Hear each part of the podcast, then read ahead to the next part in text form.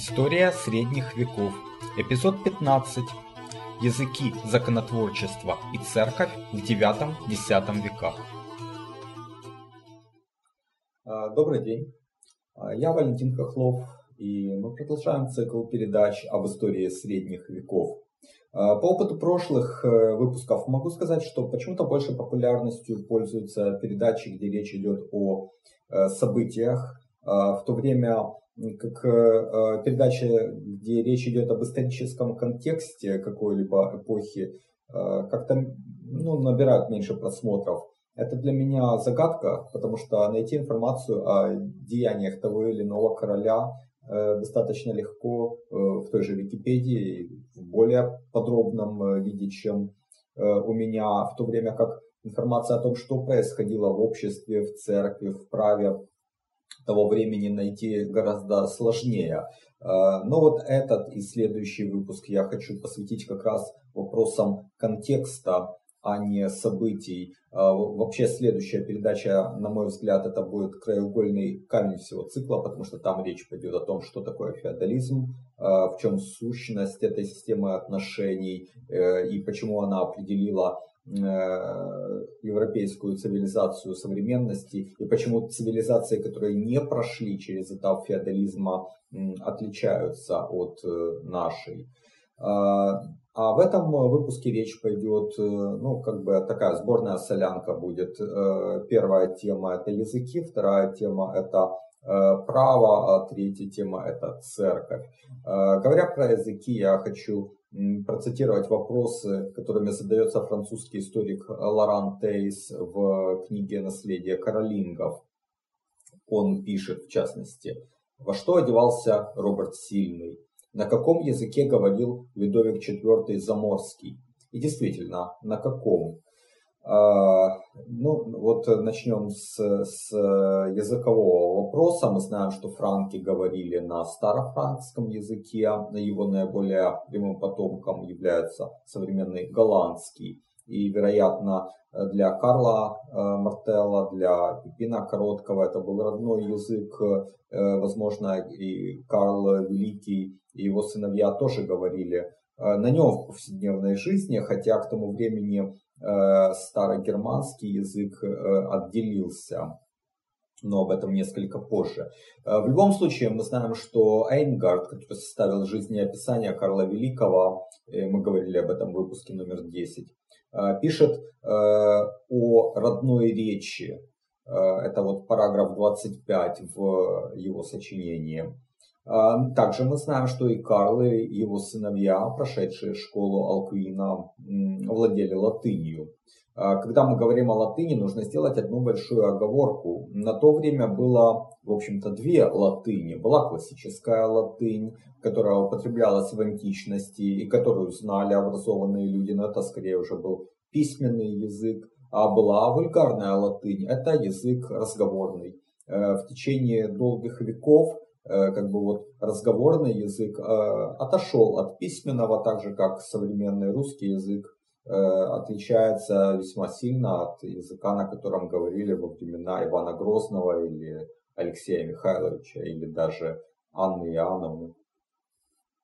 И ко времени Карла Великого разговорная латынь ну, фактически стала другим языком. Вот, например, на Турском соборе восемьсот тринадцатого года церковь признала, что прихожане не понимают проповеди на классической латыни и обязала священников переводить их на вульгарную латынь, или, как там была она названа, рустика романа лингуа.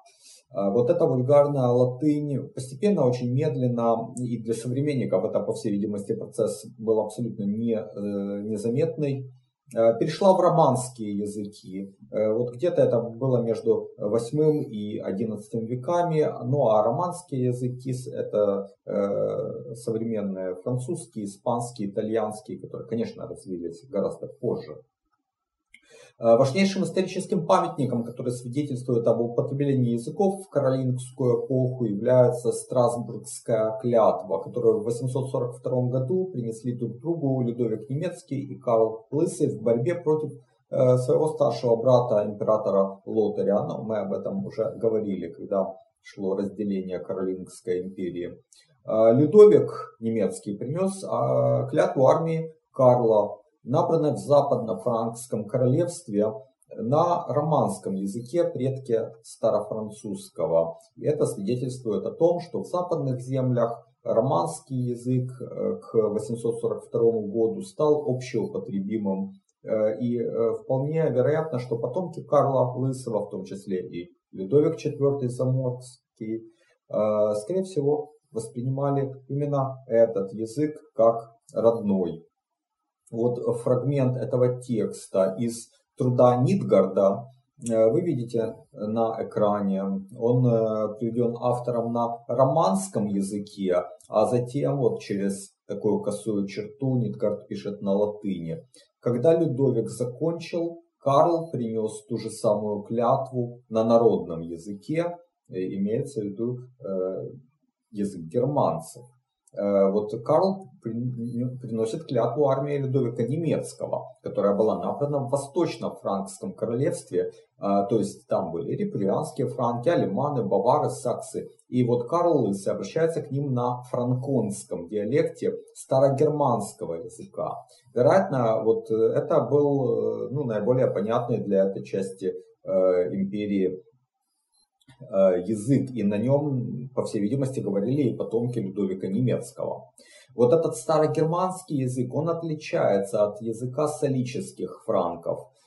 Их пути разошлись где-то в шестом-седьмом веке, и вот как бы наглядно его можно увидеть сейчас на различии между голландским языком, потомки старофранкского, и немецком языке, потомки старогерманского. А теперь перейдем ко второму вопросу. Как пишет Гизо, проект Карла Великого по воссозданию Римской империи был, по сути, цивилизационным. То есть Карл стремился воссоздать государство с сильным центральным правительством и публично-правовыми отношениями. Именно в этой связи Гизо рассматривает его законотворческую деятельность, то есть капитулярии. Хотя нужно отметить, что капитулярий издавал еще и Пипин Короткий, но тем не менее мы видим, что это был феномен именно каролингской эпохи. Давайте посмотрим на то, какой массив законодательства оставили каролинги от Карла Великого до Карла Простоватого, и вот какую систематизацию приводит Гизо. Карл Великий – это шестьдесят пять капитуляриев, содержащих тысячу сто пятьдесят одну статью или капитулу. Его сын Людовик Благочестивый, двадцать шесть капитуляриев, триста шестьдесят два капитула. Карл Лысый, пятьдесят один капитулярий, пятьсот двадцать девять капитул. Сын его Людовик Заика, но он недолго правил, два года, три капитулярия, двадцать две капитулы. Карломан, юноша, который, вот сын Людовика Заики, который тоже довольно недолго правил, три капитулярия, девятнадцать капитул. Эд. Это не каролингский король, сын Роберта Сильного. Всего один капитул и один капитулярий, соответственно. И Карл Простоватый, младший сын Людовика Заики, три капитулярия, десять капитул. Но можно сразу заметить две тенденции. Во-первых, уменьшение числа законодательных актов, но также, если посмотреть на темы, то видно смещение от общего, от общих э, законодательных актов к распоряжениям по случаю, то есть к актам индивидуального действия. И после Людовика Благочестивого практически полностью исчезают капитулы, которые регулируют нравственные, гражданские, религиозные, м, хозяйственные вопросы. Заметное количество капитул при Карле Лысом посвящено э, лишь каноническому праву, а при нем и при его внуке Карломане также политическому и уголовному.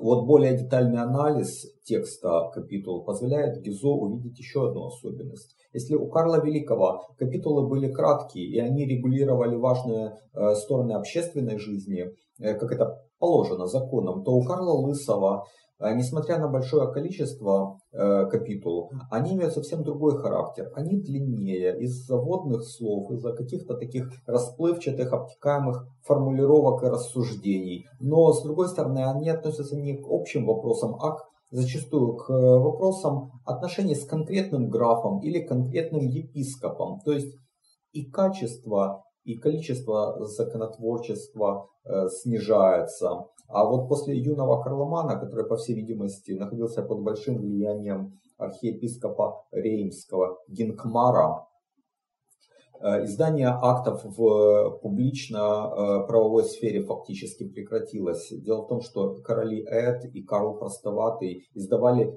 только распоряжения по случаю. Теперь хочу выдвинуть одну гипотезу от себя, хотя я не являюсь историком, но вот возьму на себя такую смелость. В следующий раз мы более подробно будем говорить о феодализме, пока я скажу лишь, что он окончательно сформировался как раз в правлении Людовика Заики и его старших сыновей, это восемьсот семьдесят седьмой — восемьсот восемьдесят четвёртый годы. Но вот суть феодализма заключается в том, что отношения стали контрактными, то есть приватно-правовыми. И в этой связи роль публично-правовых отношений сводилась к минимуму. Так, в политической сфере э, все права и обязанности сеньоров и вассалов по отношению друг к другу определялись их договоренностью. И таким образом законодательное регулирование политической сферы стало просто ненужным.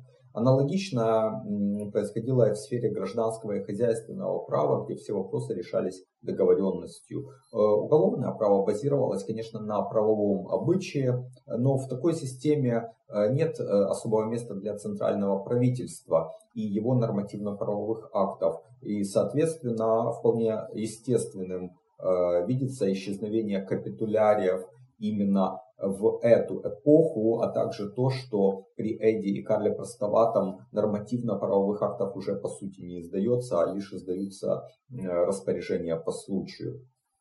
Однако остается еще религиозное и каноническое право. Вот это интересный момент. По мере того, как государственная власть слабеет, место публичного права занимает приватное право, то церковь, напротив, усиливается, и она забирает себе сферу религиозного и канонического права. Гизо в конце лекции номер двадцать шесть идет дальше и говорит, что именно церковь победила светскую власть, устранила центральное правительство и подмяла под себя государство.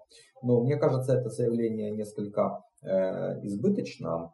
Церковь все же, на мой взгляд, не выходила за рамки религиозного и канонического права в то время, а вот остальные э, сферы права, они трансформировались не под ее влиянием. Но, тем не менее, не заметить противоположность развития церковной и государственной власти в девятом-десятом веках невозможно. Давайте теперь перейдем тогда к нашей третьей теме, а именно посмотрим, как церковь из достаточно аморфной и децентрализованной структуры, каковой она была при мировингах, превратилась в жесткую и иерархическую организацию под властью Папы Римского. Итак, какой же была ситуация в церкви на начало восьмого века, то есть до правления Пипина Короткого? Роль папы была небольшой. Он совсем не имел влияния в Италии, в королевстве лангобардов, ну, за исключением, конечно, владения Византийской империей, то есть области Рима и Равенского экзархата.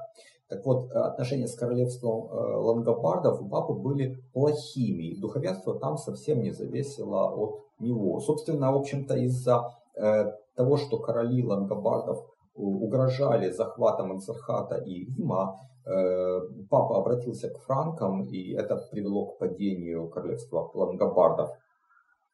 В Галлии церковь вела себя достаточно самостоятельно, и папа там особого влияния не имел. Лишь в Испании папа имел определенное влияние, да и то пока вестготы, вернее их знать была арианами, а когда короли вестготов приняли католичество, то местное духовенство скорее предпочло иметь дело именно с правительством, и роль папы в Испании тоже ослабела. Впрочем, это не имеет особого значения, потому что в семьсот одиннадцатом году Испанию завоевали арабы, в общем-то церковь там практически исчезла.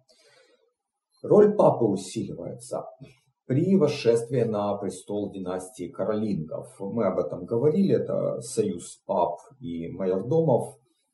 Тогда же папа получает светскую власть над областью Рима, а впоследствии над Равенским экзархатом. Это вот дары Пипина, дары Карла Великого. В общем-то, эти вещи уже я думаю, вам известны.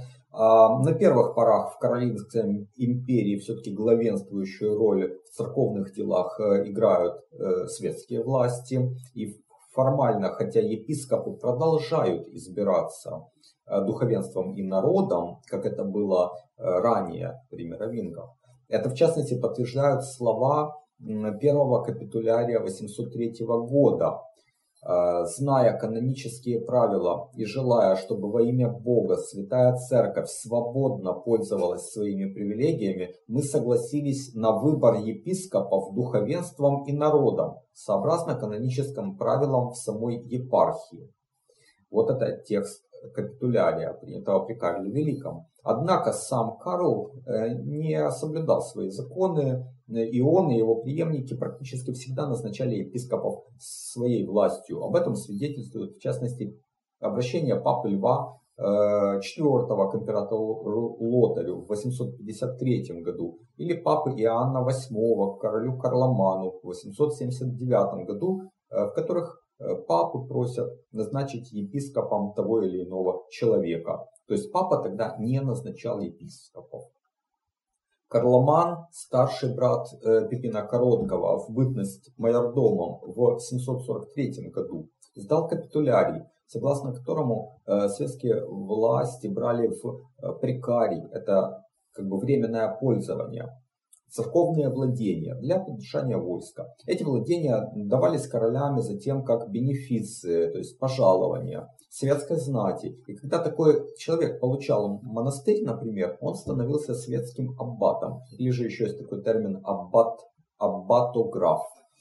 Такая практика особенно распространилась при Карле Лысом и его преемниках. Одним из важнейших нововведений Карла Великого также стала церковная десятина. Если ранее мы говорили о том, что церковь в основном получала свои доходы из пожертвований или от своих земель, то теперь у нее появился постоянный и стабильный источник дохода. Кроме того, Карл Великий освободил церковные земли от налогов. Что касается внутренней структуры церкви, там произошли тоже два важных изменения. Первое – это появление института каноников. Впервые его ввел в семьсот шестидесятом году епископ Меца, который собрал все белое духовенство своей кафедральной церкви, поселил вместе и заставил соблюдать правила, подобные монашескому уставу. Вот такая коллегия каноников, живущая вместе при кафедральной церкви, стала называться капитулом. Такие капитулы стали быстро распространяться и в других частях королевства. Людовик Благочестивый в восемьсот двадцать шестом году принимает общее правило для каноников, распространяет его уже по всей империи.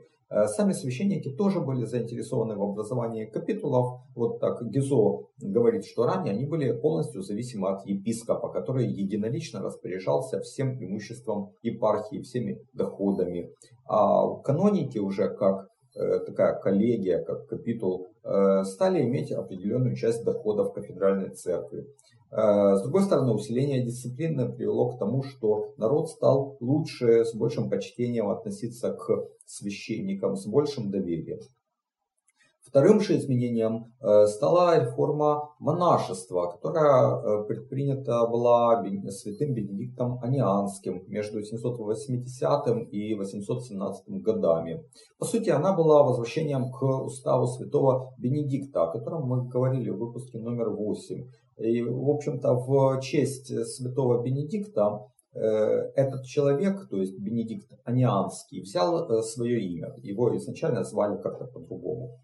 В восемьсот семнадцатом году на соборе в Ахене он настоял на внедрении реформы по всей империи и был принят соответствующий капитулярий из восьмидесяти статей. Он стал своего рода расширением устава святого Бенедикта, но разительно отличался от, от предыдущего по сути. То есть он содержал не какие-то общие такие нормы, а он содержал регламентирование во многих вещах крайне мелочное. Ну, например, там регламентировалась длина капюшона или дозволенные дни посещения бани. Но, тем не менее, движение за усиление строгости монашеской жизни, оно было. И особенно четко проявило себя в знаменитом монастыре Клюни, который был основан герцогом Аквитании Вильгельмом Благочестивым в девятьсот девятом году в принадлежавшем ему графстве Макон. Это Трансюранская Бургундия. Как немногие монастыри до него, Клюни был подчинен не местному епископу, а непосредственно папе. Кроме того, у него стали появляться дочерние, как бы такие дочерние монастыри. Это называлось конгрегацией. Вот все эти монастыри в конгрегации, они были подчинены клюнийскому аббату. А во главе этих монастырей стояли настоятели, называвшиеся приорами. Это как бы более низкое звание по отношению к аббату.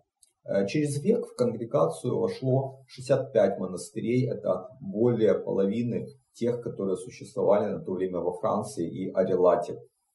А еще через сто пятьдесят лет на пике могущества Клюни в конгрегацию входило до двух тысяч монастырей во всей Европе.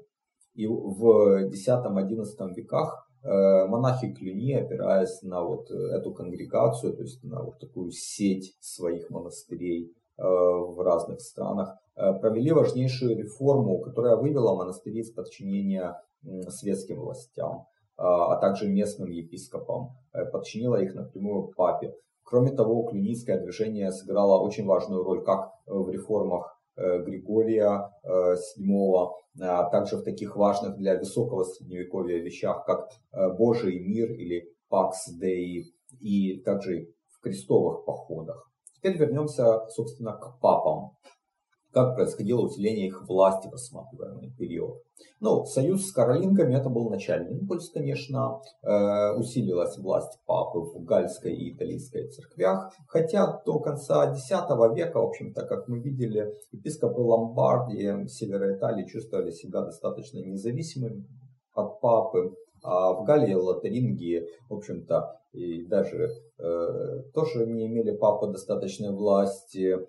Они, правда, подспудно усиливали свой авторитет, э, и этому способствовали так называемые лже-декреталии или э, лже-исидоровы декреталии.